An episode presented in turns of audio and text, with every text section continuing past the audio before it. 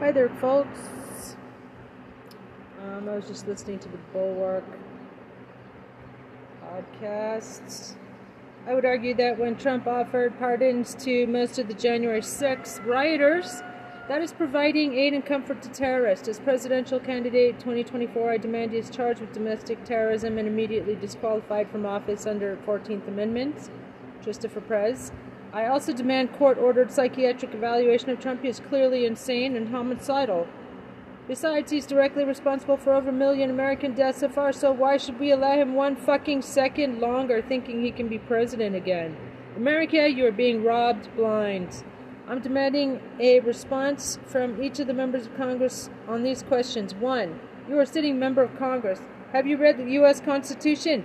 Two, did you see the part 14th Amendment, Section 3, where it says no fucking insurrectionists may hold office?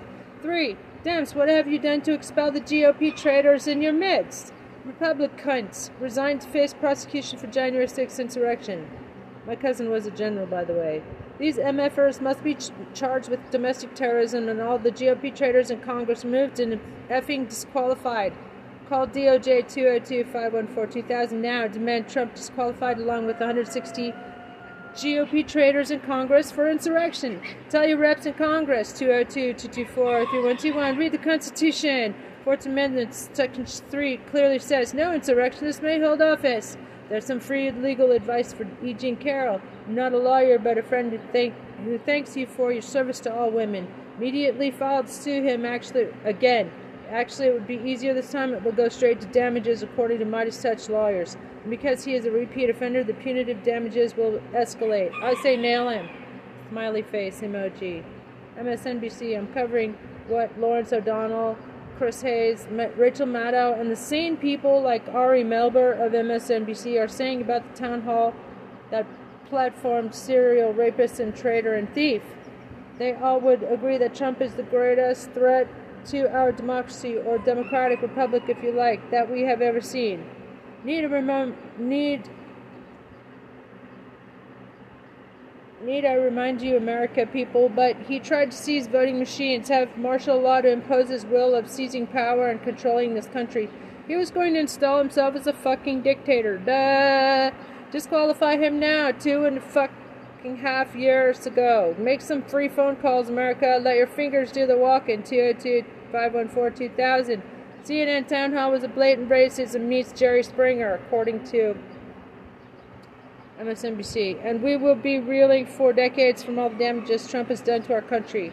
Hey, Justice Department and FBI, wake the F up and do your job. Disqualify this motherfucking traitor immediately and remove all these motherfucking traitors in the Congress. 160 of them, they all must go. Do your fucking job now. Get off your bureaucratic ass and make some charges now. Now. CNN town hall platforming serial rapist and traitor and thief Donald Jackass Trump. Evidentiary gold for prosecutors, says Glenn Kirshner, top prosecutor himself. Kirshner predicts that Diaper Don will spend the rest of his life on the wrong side of the V. Another motherfucking GOP candidate is trying to call for raising the voting age to 25. How do you.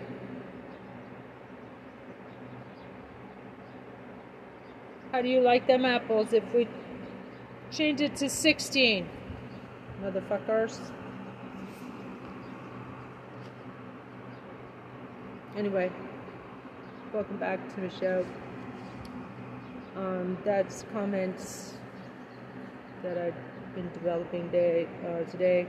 Uh, here's another one. President Biden ruins an opportunity to put traitor Trump in his place instead of calling out the blatant treason and stochastic terrorism.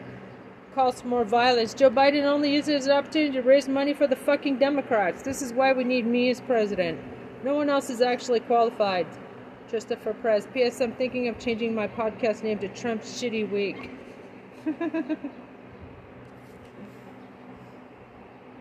Let's see, Trump's Shitty Week.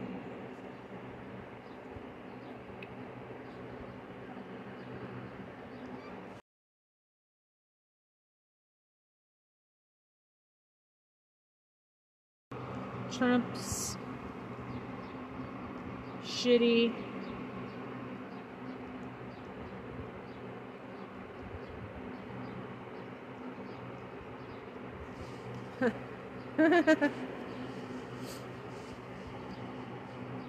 Trump's shitty week. Okay, so anyway, so that was that. That was that. Let's see. Oh yeah, it should be live right now. My it should be live, so let's go check it out. Yeah, it's live. Uh, lifelong Republican sinks his former party with devastating opposition research the weekend. Is the way you approach your hygiene routine. Manscaped even Oh, threw no. in two free gifts to their. It's only fair that we look at what happened earlier this week when uh, CNN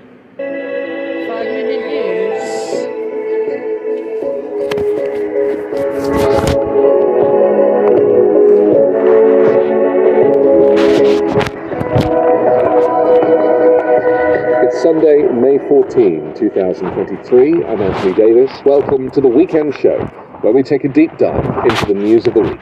You can support my work and get exclusive access to bonus content at patreon.com slash 5 Minute News.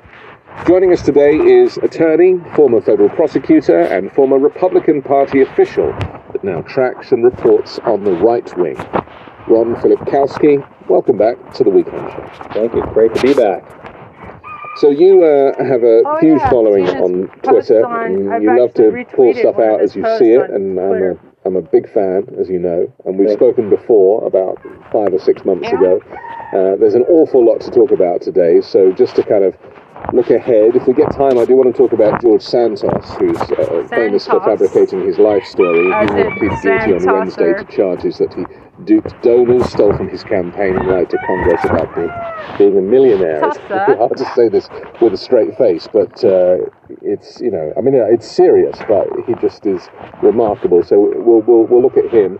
Uh, also, House Republicans have unveiled what they say are records of uh, $10 million in payments to members of the Biden family from foreign entities. We'll debunk that story. Um, but first, um, probably as expected, it's only fair that we look at what happened earlier this week when uh, CNN bosses thought it was a good idea to give Donald Trump a, an hour and 10 minutes of um, cable news time to basically say whatever he wanted to say. Time This as a the town three-year-old hall, to uh, that actually was more like a, a Trump campaign event, right? Like a televised rally. So uh, you on Twitter have been quite critical of the way, not just the i- the fir- the reason for doing it in the first place, which we'll talk about, and is still of evades me. Also, the way that the host Kaitlan Collins kind of handled Donald Trump. Let, let me ask you first of all: Do you think she was the right choice for doing a show such as this? There's three parts to this. You know, there's the format itself. There's the, her style, the way that she approached the interview, Watch out, buddy. and there's the substance. So I, I take each thing separately. What you've asked me now is about the second, which is what is did she have the right style? And I tweeted this yesterday, and Lawrence O'Donnell actually picked up on this with his opening monologue. Um, he follows me on Twitter, so I don't I don't know if he saw it and I influenced what he said, but you know what I pointed out was with with somebody like Donald Trump, I think a traditional journalistic interview is inappropriate and not going to work. I mean, he's just this gaslight of lies, and you know, you know what he's going to say, and you know he's going to interrupt and be boorish. The only way to approach an interview like that with Trump is as an attorney doing a cross examination. And so I think really what you need is either a journalist who has those kinds of skills, and those kinds of skills are difficult to acquire. I've cross examined thousands of people in courtrooms, and many people never get that skill. It's, it's difficult. And so uh, there are some journalists who have it. Jonathan Swan comes to mind. Um, there, there's, there's a few, but it's guys. rare. And that's really what you have to have. She clearly does not have those skills. So she was just, from a stylistic standpoint, completely in over her head. Um, I can just give you one example that I tweeted. Let's just take how to approach uh, his statements about people dying of fentanyl. People are dying of fentanyl overdose, and it's because of our lax border enforcement. Well, here's here's the way I would have approached it. I would have said, Mr. Trump, you're you're quite proud of your accomplishments as president. You say that you secured the border. We had a very secure border when you were president. Isn't that true? oh yes, you'll let him brag about the border. Oh yes, and um, and you're saying that fentanyl deaths are caused by lax border security. It- you, you, that's what you're blaming the fentanyl deaths in the United States on, is our lax border. Yes. Well, uh, why did we have 57,000 fentanyl deaths in your final year in office? No, they're, they're, let, let, what do you, what do you You're effectively upset? catching him. You're catching him in could do his that own over over. propaganda. Yeah. Right. You could do it Yeah. over and over and over like that. You, you don't go, do you believe that you won the 2020 election? No, it was fraudulent, it was stolen. Well, The, this, whole, this whole notion of fact checking in real time is absurd with Donald Trump. I mean, to, what you, so what did she come back with? Well, you lost every court case. Well, you know, th- this is not this is not a cross there was nothing. There was nothing clever about it. Like there was, No. there was no, there was no kind of skill involved. But I, I think it's important though that we don't um, kind of rubbish Kaitlan Collins too much because she was just a lamb to the slaughter, right? She was she was I put in a very difficult position, um, and she's you know it's it's not it's not her fault. If if I was doing the casting, I probably would have put a, a man the same age as Donald Trump in there, you know, so that there was some kind of equality in terms of that kind of to and fro because we know that he doesn't respect women. We know that, you know, he, I mean, maybe he asked for her, you know, maybe he said, I'll only do it if there's I- a Republican audience and, and, you know, Kaitlan Collins is the host. I watched his interview when it was announced. Okay, and, and I think this is the other thing you have to have. You have to have somebody who pays attention to Donald Trump. And a lot of people don't like to do that. Where can you find Donald Trump over the last two years? Obscure podcasts, people that you've mm-hmm. never heard of. Trump goes on these things these things every day. All the time, yeah. But but people like Kaitlan Collins don't watch those. People like me do. I watch all of them. So I'm very familiar with his line of attack and his approach, and I know what he's going to say. And I just think that a lot of journalists, the last time they've really seen or heard from Donald Trump very much was 2020. And, and that's their reference point when you have this cornucopia of things that he says every day that are just insane that they've completely ignored and that never come up. And and it, that's the frustrating thing for me is I hear all of these things that he says every single day, and yet the media seems oblivious to them. Uh, I don't know if it's a conscious decision to ignore what he's saying, but look, this is the front runner for the Republican nomination. You damn well better start paying attention. But this is a problem, isn't it? That people were very tired of his voice and they were very tired of his rhetoric. And a lot of people just didn't want to hear it anymore. And I kept saying, you know, never tire of this guy because it, this is where the, the, the danger sets in because he wants you to tire of him. Because then, you know, you can do whatever the he fucking apathy, wants to uh, do. becomes a becomes a factor. And the reality is, you and I are the same. I'm addicted to Donald Trump. You know, I, I think he is a disgusting fascist individual. Um, and I'm not a Democrat, and I don't get to vote in this country, but I believe in, you know, I'm, I'm vehemently pro-democracy, and I believe that the Republicans deserve proper representation. And he is not it because he is against America. He's not just against Democrats, he's against America. And, and so I watch, like you, and I absorb uh, everything that he does, which means that people like us, and there's plenty of us, are, are far better placed to understand him as the psychiatrists are doing and the body language experts, as well as the political analysts. Yeah. Um, on the substance, I Yeah. mean, he puts out these darkroom policy uh, videos, right, which he pre-records and they're scripted, and they're mostly being written by Stephen Miller, and and Right. with some Jason Miller mixed in, and they're very draconian. Vile. Uh, you know, In the, in the shadows, the Dystopian flags behind him, yeah, Yeah. they're kind of dystopian videos, yeah. yeah, and what he's saying okay, get It's out of my just way. one crazy thing after another. The media doesn't cover these. They don't put them on TV. I think the media has adopted this strategy of we won't cover him or we won't put his policy pronouncements out. But to me, the policy pronouncements are the craziest thing about Donald Trump right now. I mean, when he says he wants to, as president, require every school district to hold an election every year for their local school principals. So you could have Joe Sixpack construction worker run for the elementary school principal and get elected by the parents. This is what he says he wants to do. Now let's set aside, you could ask, well, how does the president have the authority to do that? They have no authority to do it. But you know, the point is, is that Trump doesn't understand any of these policies that he's talking about because they're written by other people. So He probably doesn't even down, read them, does he? He probably He just, just reads the stands there and reads the teleprompter. Yeah. And doesn't know so if you ask reading. him, well, how is this going to work exactly? He can't answer those questions. So why wouldn't you ask them? Yeah. It, it's it's so interesting that you really do have to become an expert on him to interview him. I think that's what you're saying. And and, Yes. and she is definitely not an expert.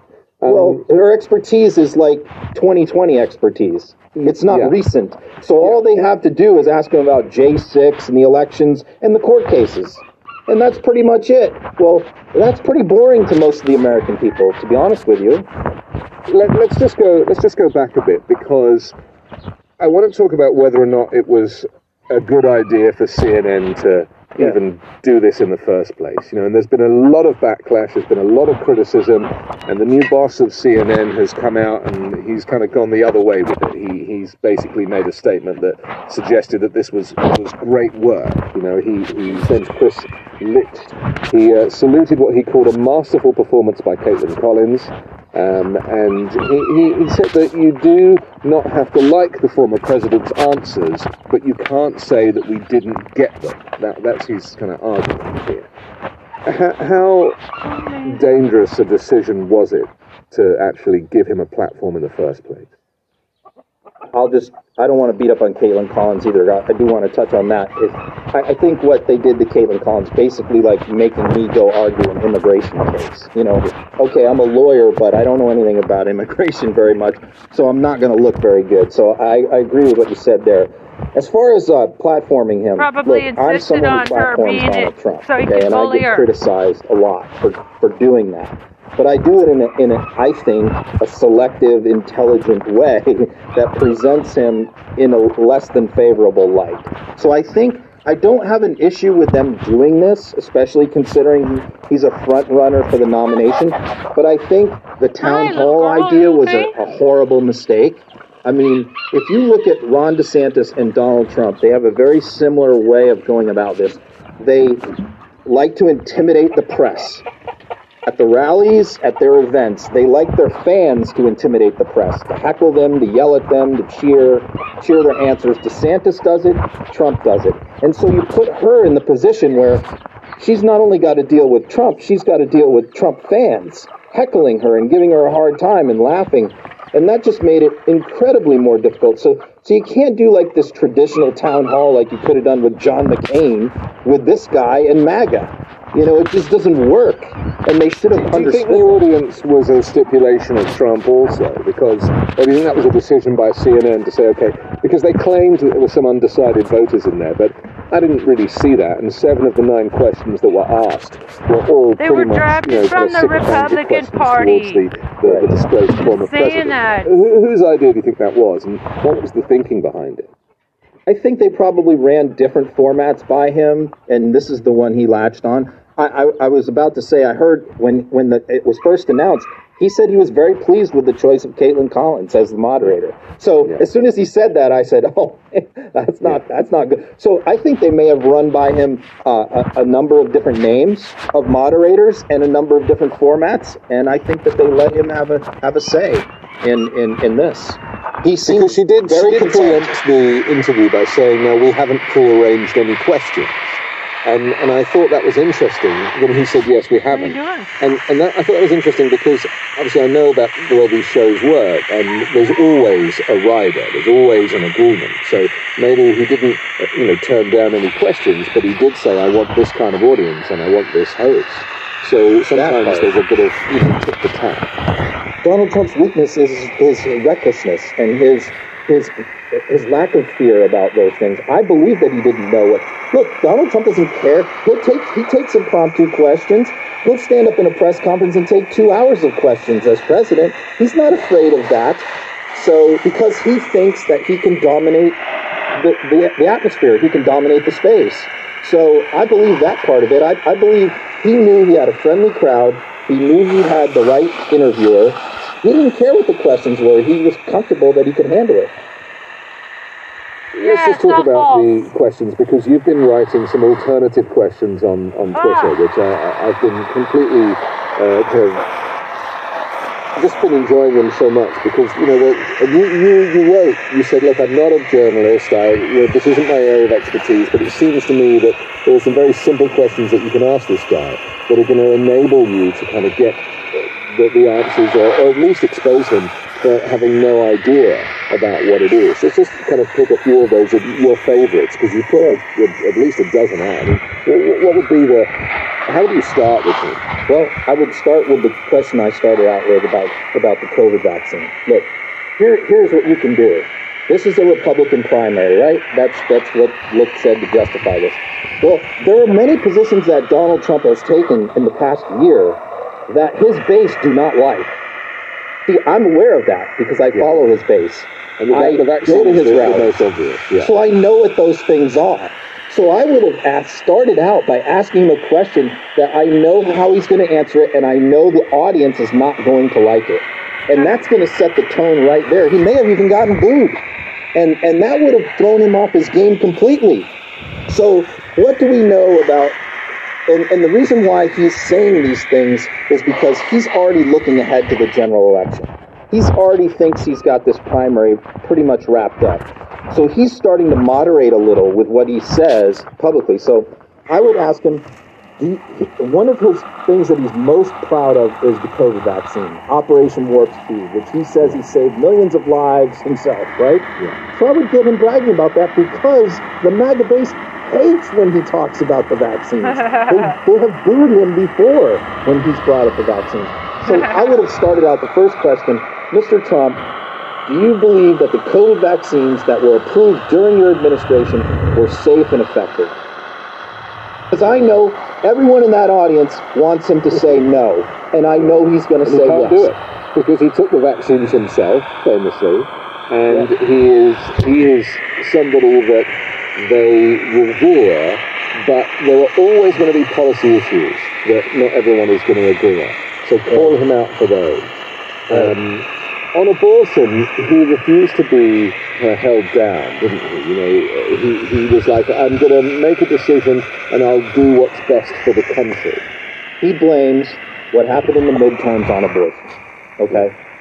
He doesn't blame himself for endorsing and choosing poor candidates. So his cop out, his default is abortion. We lost because we were too militant about abortion. So he's already he's he's made he's made several statements in podcast interviews about abortion, basically advising Republicans to stop talking about it, you know, and to, and, to, and to leave it up to the states. Well, here's the problem: his base is pro-life. His base believes abortion is murder. Donald Trump does not believe that. Okay, Donald Trump doesn't want to talk about abortion. So what I would do is again put a wedge between him and his base. Donald Trump, do you believe do you believe that abortion should be left up to each state to decide? He would answer that question yes, because he said that many times. Yeah. I would want to leave it up to the states. I wanted to get Roe overturned for that reason. You also believe that abortion is murder?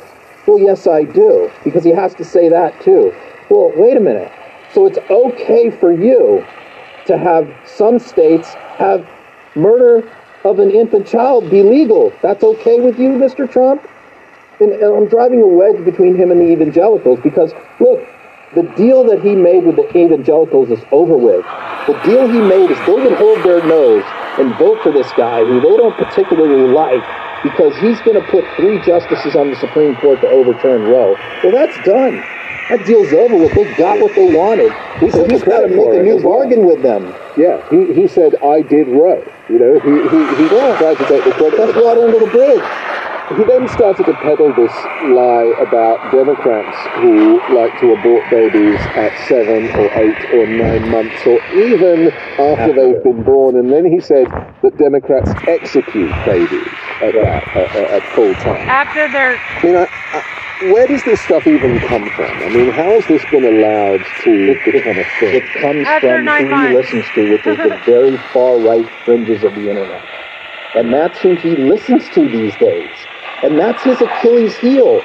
And that's what you have to do. You have to continue to, to go at him with what his followers believe, which are some crazy extreme things. And you need to smoke them out into the mainstream. And you need to say, Donald Trump, Your believers believe that COVID was intentionally unleashed on the world by the Chinese Communist Party in order to defeat you as president. This is what 20, 30% of his base believes that. Do you believe that, Mr. Trump? So either he's going to say, no, I think that 20% of my base is nuts, or I'm going to agree with them and everybody else is going to think he's nuts. You can keep doing that. With abortion, he, he comes up, he hears these crazy things from his son and from Stephen Miller, and he repeats them, but he doesn't know what he's talking about. So you have to pin him down. You have to say, Mr. Trump, where is this happening? Where are babies being executed by their mothers in hospitals? What states? Which politician believes that that should be legal? Does Joe Biden think that should be legal? These are the questions that must be asked. And that's why it's so frustrating for me to have watched that nonsense. Well, it was frustrating for all of us. I actually turned it off after 20 minutes to go and have a cup of tea. I, came, I came back to it. it was replay. I just I couldn't. It was. I couldn't. Ha- I just couldn't handle it. Um, based on the fact that none of this uh, interrogation was done, does it suggest to you that it wasn't done because they didn't want to? Because you know CNN's ownership is now very much on the on, on, on to the right of centre. They're trying to get viewers. They're trying to win back viewers that they lost to Fox and uh, really this was just about a circus sensationalist. I mean, there's a rumor that he, the, the boss, the new boss of CNN, actually said to Trump before the show, just go out there and have fun. Yeah. But see, you can do things like that and not me. I mean, as a trial lawyer, look, I've said that to my adversaries all the time. Five minutes before I'm going to go, you know, tear their heads off. You know, I mean, you want them to let their guard down. You want them to be relaxed. I mean, so no, I don't really, I don't really buy into the fact that CNN is trying to be Fox. I'm sure they would like to have some of the Fox viewers. Um, and I think to some extent they are trying to do that. They're, they're definitely trying to move away from where they were in 2020 and 2019, which was definitely an anti-Trump network, and try and play it more more straight news. And I don't have an issue with that. I really think it's more of an issue of negligence. And the reason why I believe that is because it's not just CNN. I mean, I, I see this across all networks about their their lack of understanding about what is happening in the MAGA movement. Because we also tend to over focus on Trump and not focus on the people influencing Trump and the people behind Trump and putting ideas and words in, in his mouth and in his head. And I think you can't understand Trump without understanding the movement behind him. And this is where many journalists, they don't get that, you know. Would I, would I be right in saying that the only original idea that Trump has ever had is Space Force? I don't know. That's a good question. I don't Well, think he has many, him- I he doesn't have many original ideas. He Yeah, doesn't. I mean, he, he, he relies on, originally it was Steve Bannon, now, as you That's said, right. you've got the, the Stephen Millers and, and the likes, and, and, and, and just to be clear, you know, about who people like Stephen Miller are, I mean, these are far-right, Mm-hmm. very dangerous, extremist Christian nationalists. Know, these people are, are not uh, your kind of run-of-the-mill uh, political advisors by any I just posted an hour ago Stephen Miller running a commercial for people to hire him as an attorney if you're white and you've been discriminated against because you're white. He's running ads. For, that's what we're talking about. Yeah. You know, um, yeah, they're very extreme. The people around Ric Grenell is his, you know, foreign policy, and Kash Patel advise him on his foreign policy stuff. Domestic, he's got Jason and Stephen Miller. You know, you got Don Jr. in there. You got uh, Kim Guilfoyle in, with her fingers in there too. It, it's a mess, and and so I watch all of those people. I watch their podcasts. I follow them on social media. That's how I have a better understanding of Trump because I understand everyone around Trump. Let's talk about what happened the day before this uh, TV uh, event, and that was Trump being found liable for sexual abuse and defamation in the E. Jean Carroll trial, and he had to cough up five million dollars. The very next day, he's on the television being treated like a superstar, and then he goes on to defame E. Jean Carroll even more and re- refers to her in, in the most disgraceful language. and apparently she's going to now sue him again. I mean, I think I think that shocked a lot of people, but yeah. I hear him say this stuff five times a day. Yeah. so, you know, I thought that that was the best part of the town hall as far as hurting him goes, yeah. especially with women. Um, I think that that hurt him. You know, his his way he handled that, and I've heard that from from some of uh, a broad spectrum of people. Um, so I think it wasn't it wasn't very good for Eugene Carroll watching, or any of the 26 women that have accused him of sexual assault. And and and this is the problem, isn't it? That he just doesn't care. I mean, he was asked about this Access Hollywood moment as well, you know, and, and about, and he yeah. still doubled down. Women just let you do it. When you're famous, they just let you do it. I mean, I mean, this is no, real. This is this is like here. years on from him, from that tape being released, 2016. That tape didn't hurt him as president, and he still used it as a campaign vehicle. I think that a lot of people like us, we, we watch something like that and we're just horrified and shocked.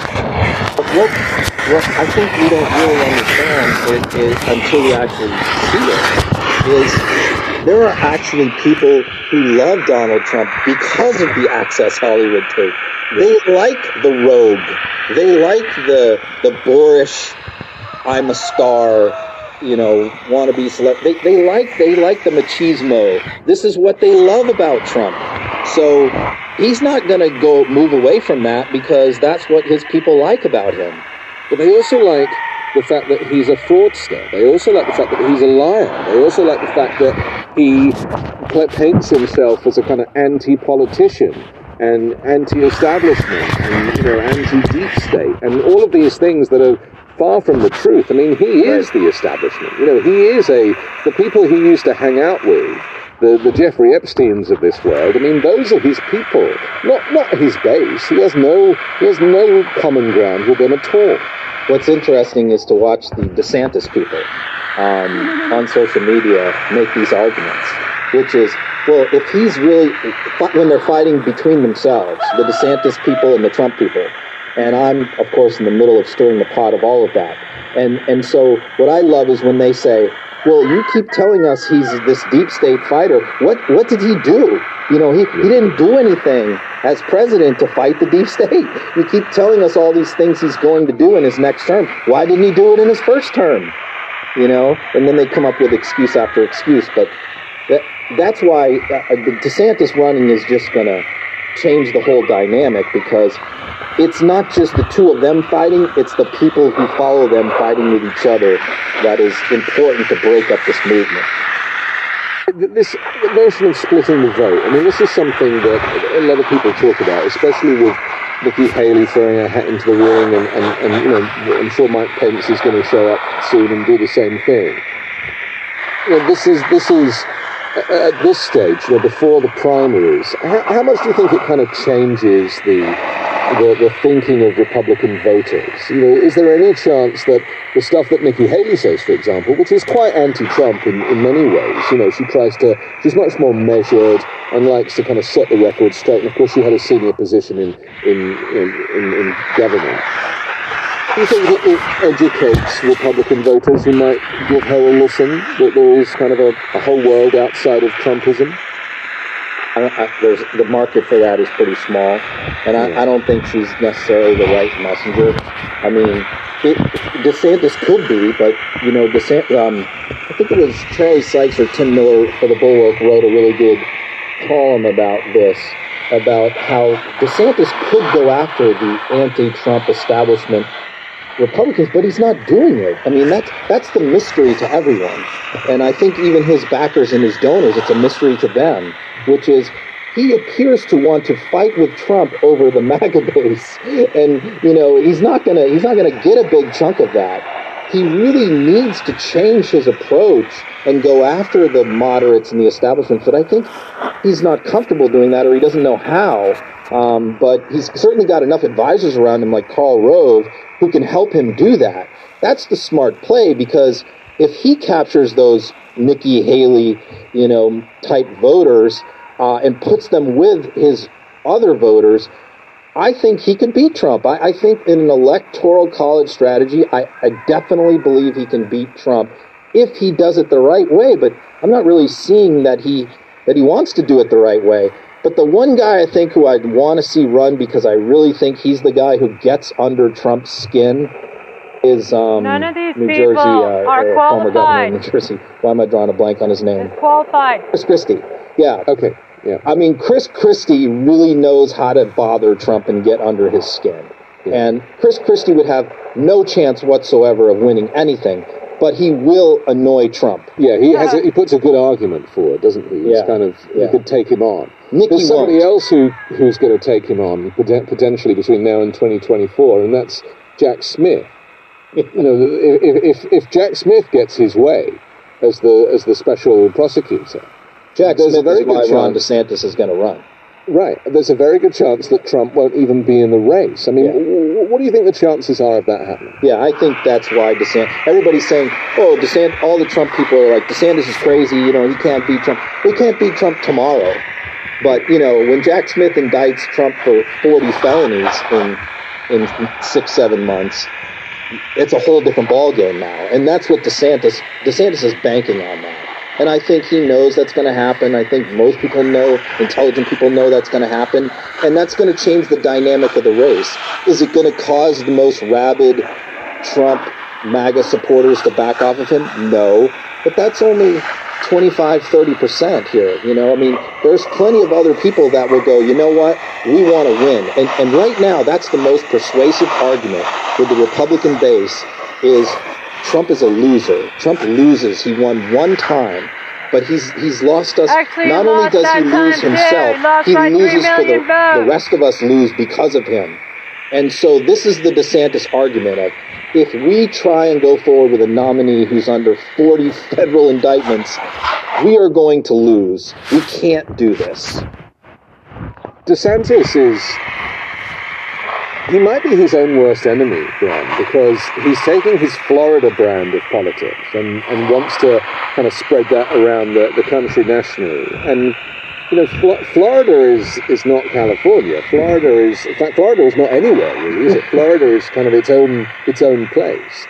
And if you buy into that world, in fact, there's a lot of Californians, Republican Californians, moving to Florida because you know it's got a similar climate, and they can they'll still see palm trees, and but you know they, they won't pay tax.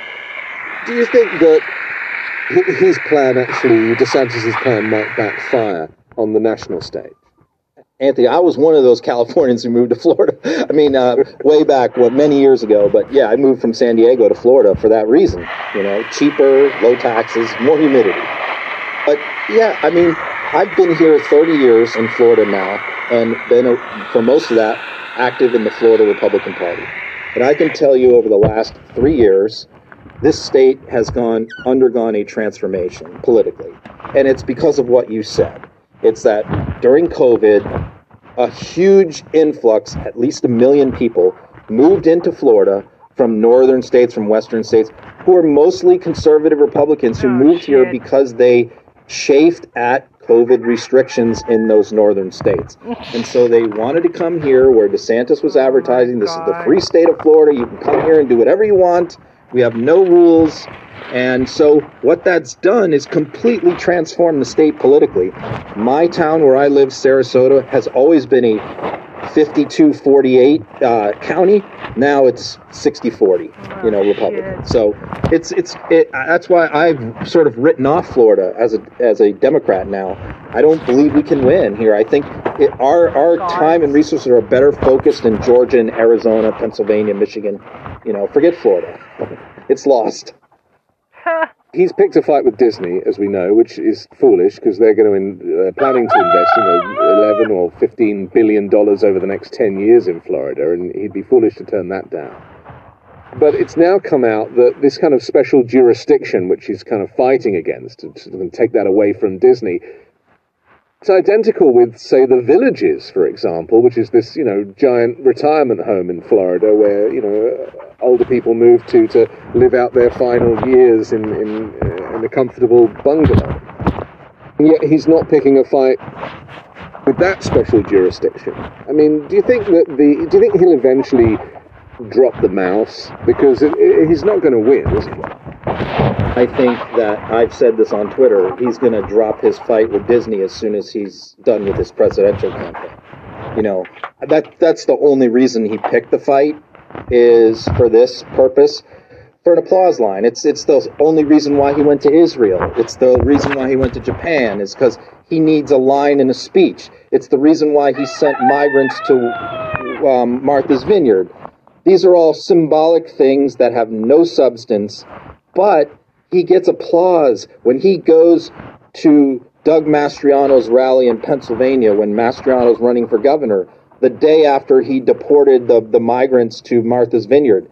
And he says, Yesterday, I shipped 50 migrants up to Barack Obama's summer home, and they all stand and cheer. And that makes it worth every penny to him. So, and the Disney thing is the same thing. Um, I stopped, you know, I'm fighting woke Disney. But look, the second he's not running for president anymore, eh, he doesn't need to carry on. And, and th- these are fights, by the way, that his fellow Florida Republicans in the House and Senate here do not want to have this fight. They want they have no interest in this fight with Disney. You know. I think that fake outrage is a theme of, of Republicans, isn't it? And and yeah. that's something we're gonna we're gonna take a break quickly for our sponsor, but I, I want to come back and talk about this idea of fake outrage and, and, and Hunter Biden's laptop, which you could argue has been the last six years of fake outrage. So we'll, sure. we'll, we'll, we'll do that in just a moment here on the weekend show. Oh man. Cold turkey may be great on sandwiches, but there's a better way to break, break your, your bad habits. habits. We're not talking about some weird mind voodoo from your wacky yes, you neighbor are. or some. Uh, features a cutting edge ceramic blade to reduce grooming accidents thanks to Biden, unsolicited, for the Biden campaign and for Democrats in general, and, and for the media on this, because I've been, I obviously am on all the different social media platforms, all the right wing fringy platforms and stuff. So I saw all the Hunter Biden laptop stuff in 2020 and throughout 2021, all the videos, all the documents. I'm very familiar with what we're talking about here um, and what, what they're talking about, which largely the reason why most Americans aren't is because the media ha- hasn't covered it. And, and that and what I will say is this: do not defend Hunter Biden. This is my advice. And and Joe stepped into this trap in his last interview, where he was asked about this, and he said. I, I, what he needs to say is, look, this is my son. I'm standing by my son. You know, uh, and and I'm going to keep it. It's a pending investigation. I'm going to keep it at that. He needs to say very little, other than I'm a dad. I love my son. But he went one step further, and of course, Republicans jumped all over it. Which is, he said, "My son did nothing wrong." Now I can just tell you, Anthony, having seen everything on the laptop, most of on his son did plenty wrong. Hunter Biden is no saint. Okay. So what? Hunter Biden is a was very hooked on drugs So what? did a lot of crazy, wild None stuff, of your fucking business. a lot of illegal stuff, I believe, and I think he's going to be indicted. Coke? And so you don't want Joe Biden. I don't want my president's, my party's nominee. I don't want this race decided by Hunter Biden's character. Okay, so who, has never played a part in the administration. It's just not It's, it's not like for Trump's Democrats kids. Yeah, Trump's kids Hunter- were very much in the in the White House. They were part of. The, Right. They were presidential advisors. Exactly. They had responsibilities. Hunter Biden has not been. A,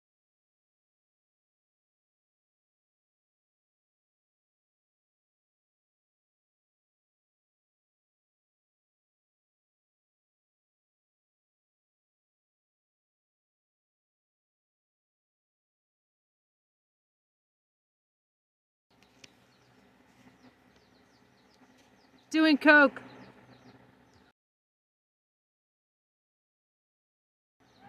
BFD.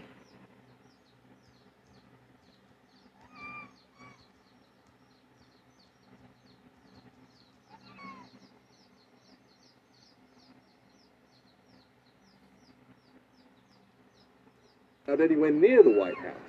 And it's yet, not smart to Yeah. defend Hunter Biden.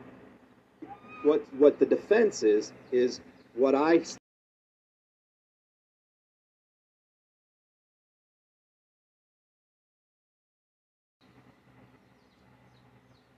the the. How about the two billion dollars uh, that Jared Kushner got from the Saudis? That's the that's now that's this here's a here's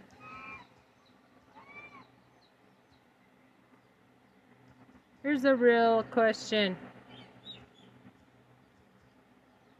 all the time, which is what do you over. have on Joe? Because there's nothing there on Joe. Don't have anything. I've seen it all. There's nothing there. It's fucking It's all nothing Hunter. burger. So, okay, the president's son is a piece of garbage. Okay, if that's so what? Who cares? He's not in he's not running for anything. So when you have something on Joe, get back to me.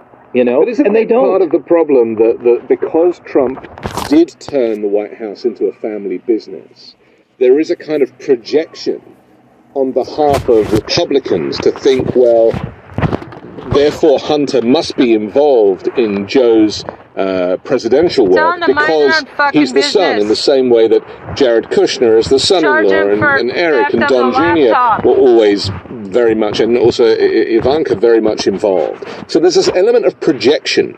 In the same way that there's kind of Republican projection about the Attorney General, Merrick Garland, being a kind of insider working for Joe Biden, doing Biden's uh, dealing, which is not the case.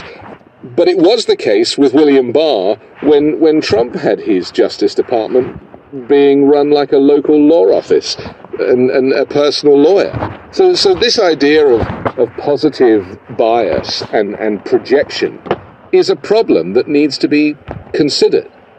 I think their main argument is uh, that Joe had to have been doing something for Hunter to get all these this money, get all these deals. That Hunter had no power, Hunter had no authority. He couldn't really do much for these companies. Only, but the problem with that is Joe was vice president.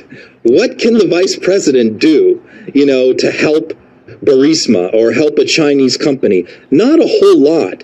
And and the other problem is there's no evidence whatsoever that he ever did do anything. And and Comer was asked point blank uh, two days ago. What did, can you point to one single thing that you think Joe Biden did as vice president that helped out one of Hunter's clients? Nothing. They got nothing. And that's Nothing the defense. burger. You know, And- don't and- defend Hunter Biden. But the, the, the laptop, this kind of laptop, which is really kind of the linchpin of the Republican policy for, for it's all they've got, right? There's just this laptop. It's a bit like Pizzagate, isn't it? It's become a it's become a kind of myth.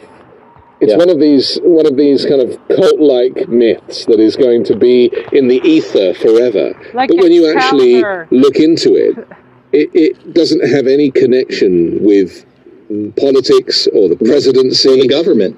or the government. No. So they're not going to drop the Hunter Biden laptop um, rhetoric, are they? I mean, they're now Well, going here's to. what they here's what they know. They know that it gets under Joe's skin because Joe loves his son deeply, and Joe has been through a tough time with his other. You know, he's had sons die, and and he's had a wife killed in a car accident. So, you know, they know that Joe is protective and sensitive about this subject. So they want to get under his skin, and this is the way they they see that they can do it. And I just think Joe would be very wise to just say, "I love my son," and that's all I'm going to say. You know, It's very dark, isn't it, that a political party would use such personal uh, jabs to try and score points in this way, to take advantage of. Because Joe Biden is a good person, right? He's spent his life. You might not agree with everything he's done, and you know he got into trouble with busing years ago, and he, he was a public defender, right? He he has always he has committed and devoted his life to public service. You couldn't say the same for Donald Trump. right? Yeah, his his record is an open book. There's there's very few secrets with Joe Biden. You know, everything's out there. The things that Democrats have had a problem with him, you know, back in the 70s, the busing, the the crime bill of 94, which was very tough that got brought up a lot during his primary. Um, Presiding yeah, over Clarence Thomas's uh, the Clarence uh, Thomas nomination. Yeah. But it's all out in the open. Everybody knows about it. There's no secrets. You know? It's it's it's it's this idea of fake outrage is something that's kind of new to me that I'm kind of getting my head round. Uh, and Ted Cruz is the king of this, isn't he? He's somebody who he he says something that's controversial and outrageous. And then he is filmed checking Twitter while sitting in the Senate to see how many see likes he got. Right? Yes, he does. to see the reaction. I mean, with your experience with, with being on the Republican side, uh, some might call it the, the dark side of the Force.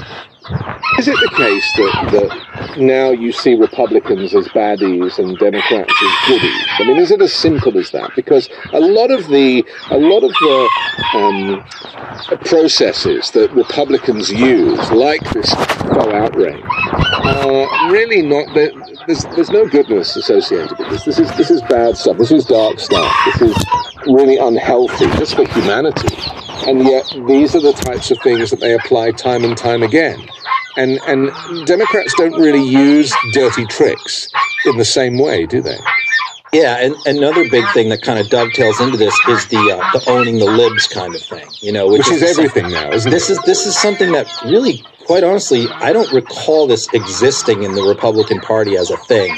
You know, five years ago, pre-Trump, um, to where you want to you revel when liberals are upset, when liberals yeah. cry, when liberals are depressed, or when something bothers them.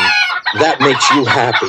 You know, this is this is the owning the libs, and I see this every day with them. You know, they the, the CNN uh, town hall. I mean, they're in all their glory, not because they thought the town hall was especially great. They love the liberal reaction to the town hall. Yeah. The fact that Huge. we're all upset, upset by the town hall. This is what they like most about it. Marjorie Taylor Greene posted a picture of her on the phone laughing about the town right. hall because she was wanted to kind of gloat about the fact that it was a win for Trump and that the snowflakes were were struggling and suffering. Yep. The problem with owning the libs as your as your kind of modus operandi is that when it gets as serious as not approving a, ra- a, a you know raising the debt, the, the, debt ceiling, because you want to own the libs, and then crashing the U.S. economy yes. and crashing the stock market, and that having a knock-on effect around the whole world economy. I mean, that's kind of irresponsible, isn't it? Trump has been trying to get the Republicans in Congress to not raise the debt ceiling since he left office. And I've chronicled this. I've posted it. Oh, every time this has come up for a vote, Trump is out there yelling and screaming, don't do it, don't do it. And then a deal gets reached. Usually Mitch McConnell is the one who makes the deal. And then he screams about Mitch McConnell and how terrible he is, you know. Reason why Trump, because Trump would, Trump wants to burn the whole house down and be king of the ashes. What Trump views is that the worse things get in this country, and he's constantly complaining how everything's going to hell, right? Yeah. That the worse the economy is, the better it is for Donald Trump. Yeah. Right? Because it makes he him look like a, economy a good economist. Yeah. Yeah. He's rooting for that. And so, what's the best like way to accomplish a recession into the tank? The Republicans in Congress to not raised the debt ceiling since he left office. And I've chronicled this. I've posted it. Oh, every time this has come up for a vote, Trump is out there yelling and screaming, "Don't do it! Don't do it!" And then a deal gets reached. Usually, Mitch McConnell is the one who makes the deal, and then he screams about Mitch McConnell and how terrible he is. You know, reason why Trump because Trump would Trump wants to burn the whole house down and be king of the ashes. What Trump views is Trump that wants to burn the worst the things house. get in this country, and he's constantly complaining how everything's going to hell, right? That the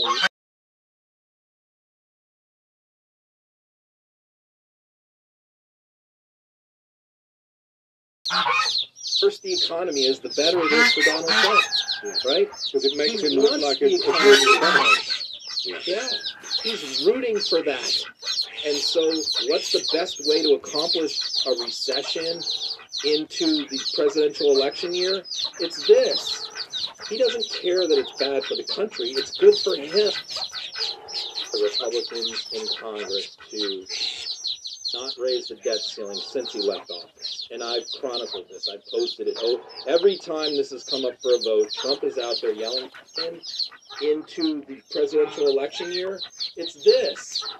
He doesn't care that it's bad for the country. It's good for him personally. And so that's the problem is you now have these people like Greene and even McCarthy who have who are now going along with this the senators don't seem to want to go along with it. There's only eight or nine that, that do, but it seems like they have enough votes. But you have to be pretty sick. You have to pretty much hate the country as much as you hate Democrats want to take action like this that is going to have a knock-on effect for years and, and, and cause hardship for millions. It, it, it, it's just, I, I cannot get my head around how unwell. I, I have to put it down to mental health because I just didn't know people could be that evil. I mean, Yeah. and, and yet in the next breath he's hugging the flag and pretending to be patriotic. If you're a true patriot, and if you are part of the government, you know, and I see, and this is only my experience coming from Europe, you know, e- even if you're in opposition, you're still involved in the government. The government is important. It's trying to make life better for everybody, and a healthy opposition is part of democracy. But to purposely crash the economy just to make the, pre, the, the, the, the former guy look good, I mean, that is some that is some dark stuff. It goes back to COVID. You know, look, just to see his psyche. He he truly believes that COVID was done to sabotage him personally. Yeah. This is something that hurt the entire world. It hurt the Chinese more than anybody. I mean, the Chinese have suffered because of COVID. So the idea that, and this, he believes this, that they released this virus intentionally to hurt his reelection chances. This is what he truly thinks. That's how sick he is. So once you understand that, it's easy to understand how he would want the economy to tank if it's going to benefit him. And this goes back to our first conversation about the responsibility that networks have, like CNN, to not platform this guy. Because they know how unwell he is. They know how dangerous he is. They know that he is going to double down on things that are so dangerous, not just for the US, but for the whole planet, you know, because America really is considered to be the, one of the greatest functioning democracies, or it certainly was until 20, you know, 2020, when he started to rubbish it. I mean, the, the knock-on effect, you could argue that, that the war on Ukraine is as a result of Donald Trump's Yes. uh, language and misdemeanors. There are so many things you can identify around the world. Jair Bolsonaro in Brazil, Orban. These people are all influenced by Donald Trump and his fascist leanings, but also his insanity. And, and therefore CNN really bit off more than they could chew. Yeah. I mean, he says he could end the war in Ukraine in 24 hours. How do you not ask him about that? How do you not pin him down on that? Yeah. My question, okay, what does that mean? Is the peace that you envision, you know, what she said is, who do you want to win? All right, fine. what That- kind of a question I mean, is that? all right, whatever. Here's what I would have asked. Is your peace settlement, it, does that mean that Russia would have to return to their pre-war borders? Tell me that. Do they, in your idea, would you negotiate a peace where they get to remain occupying and conquering Ukraine territory? And then number two, he said one, one time when he was pinned down a little bit by a right wing interview, he said, we can look at the aid and money we're giving Ukraine as leverage to end this war. That needs to be drilled down on. What do you mean by that? Because what his solution is, is he's going to tell Zelensky, I'm cutting off all aid. So Zelensky cannot prosecute the war if that if the U.S. cuts off aid. So that's his solution to end the war. Why won't somebody ask him about that? And also, he, and as you said, in terms of territory, he he thinks of Ukraine as a shithole country, right? He's, Right. That's one of the countries on the list. So, as far as he's concerned, hold to on. annex This goes back. No, Ukraine, no, more than that. This is What? personal for him. It's not the country. it's the perfect It's- phone call. It's the perfect phone call. They double crossed him. Yeah, They wouldn't. He got impeached because of Ukraine. right. That's what it comes back to. he has a vendetta against Zelensky because you know He wouldn't prosecute He would he Hunter wouldn't put them Biden, play, Joe He play ball. Yeah. Yeah, He wouldn't and that's what it's really all about. It's so it's so interesting, isn't it, to kind of get in under the skin of this guy. You really have to put yourself in his shoes and feel what he feels because he's That's a it. very insecure man. You know, he, Yep. he is not a machismo character at all. He Not plays at that part. He knows how to puff his chest out. But actually inside a little bit of him is dying every time. You He know, knows the guy how to he play the really is is the guy who drinks the water with two hands. That's who he really is. He knows how to play the character, but inside he's a scared little boy. Yeah. And that really is where Kaitlan Collins could have played him. You know, if she Yep. was equipped, then that's how you that's how you kind of expose him You want to sit on um, on the on the on the national stage or certainly on television. Let's talk about another slippery character if we can, because uh, you know the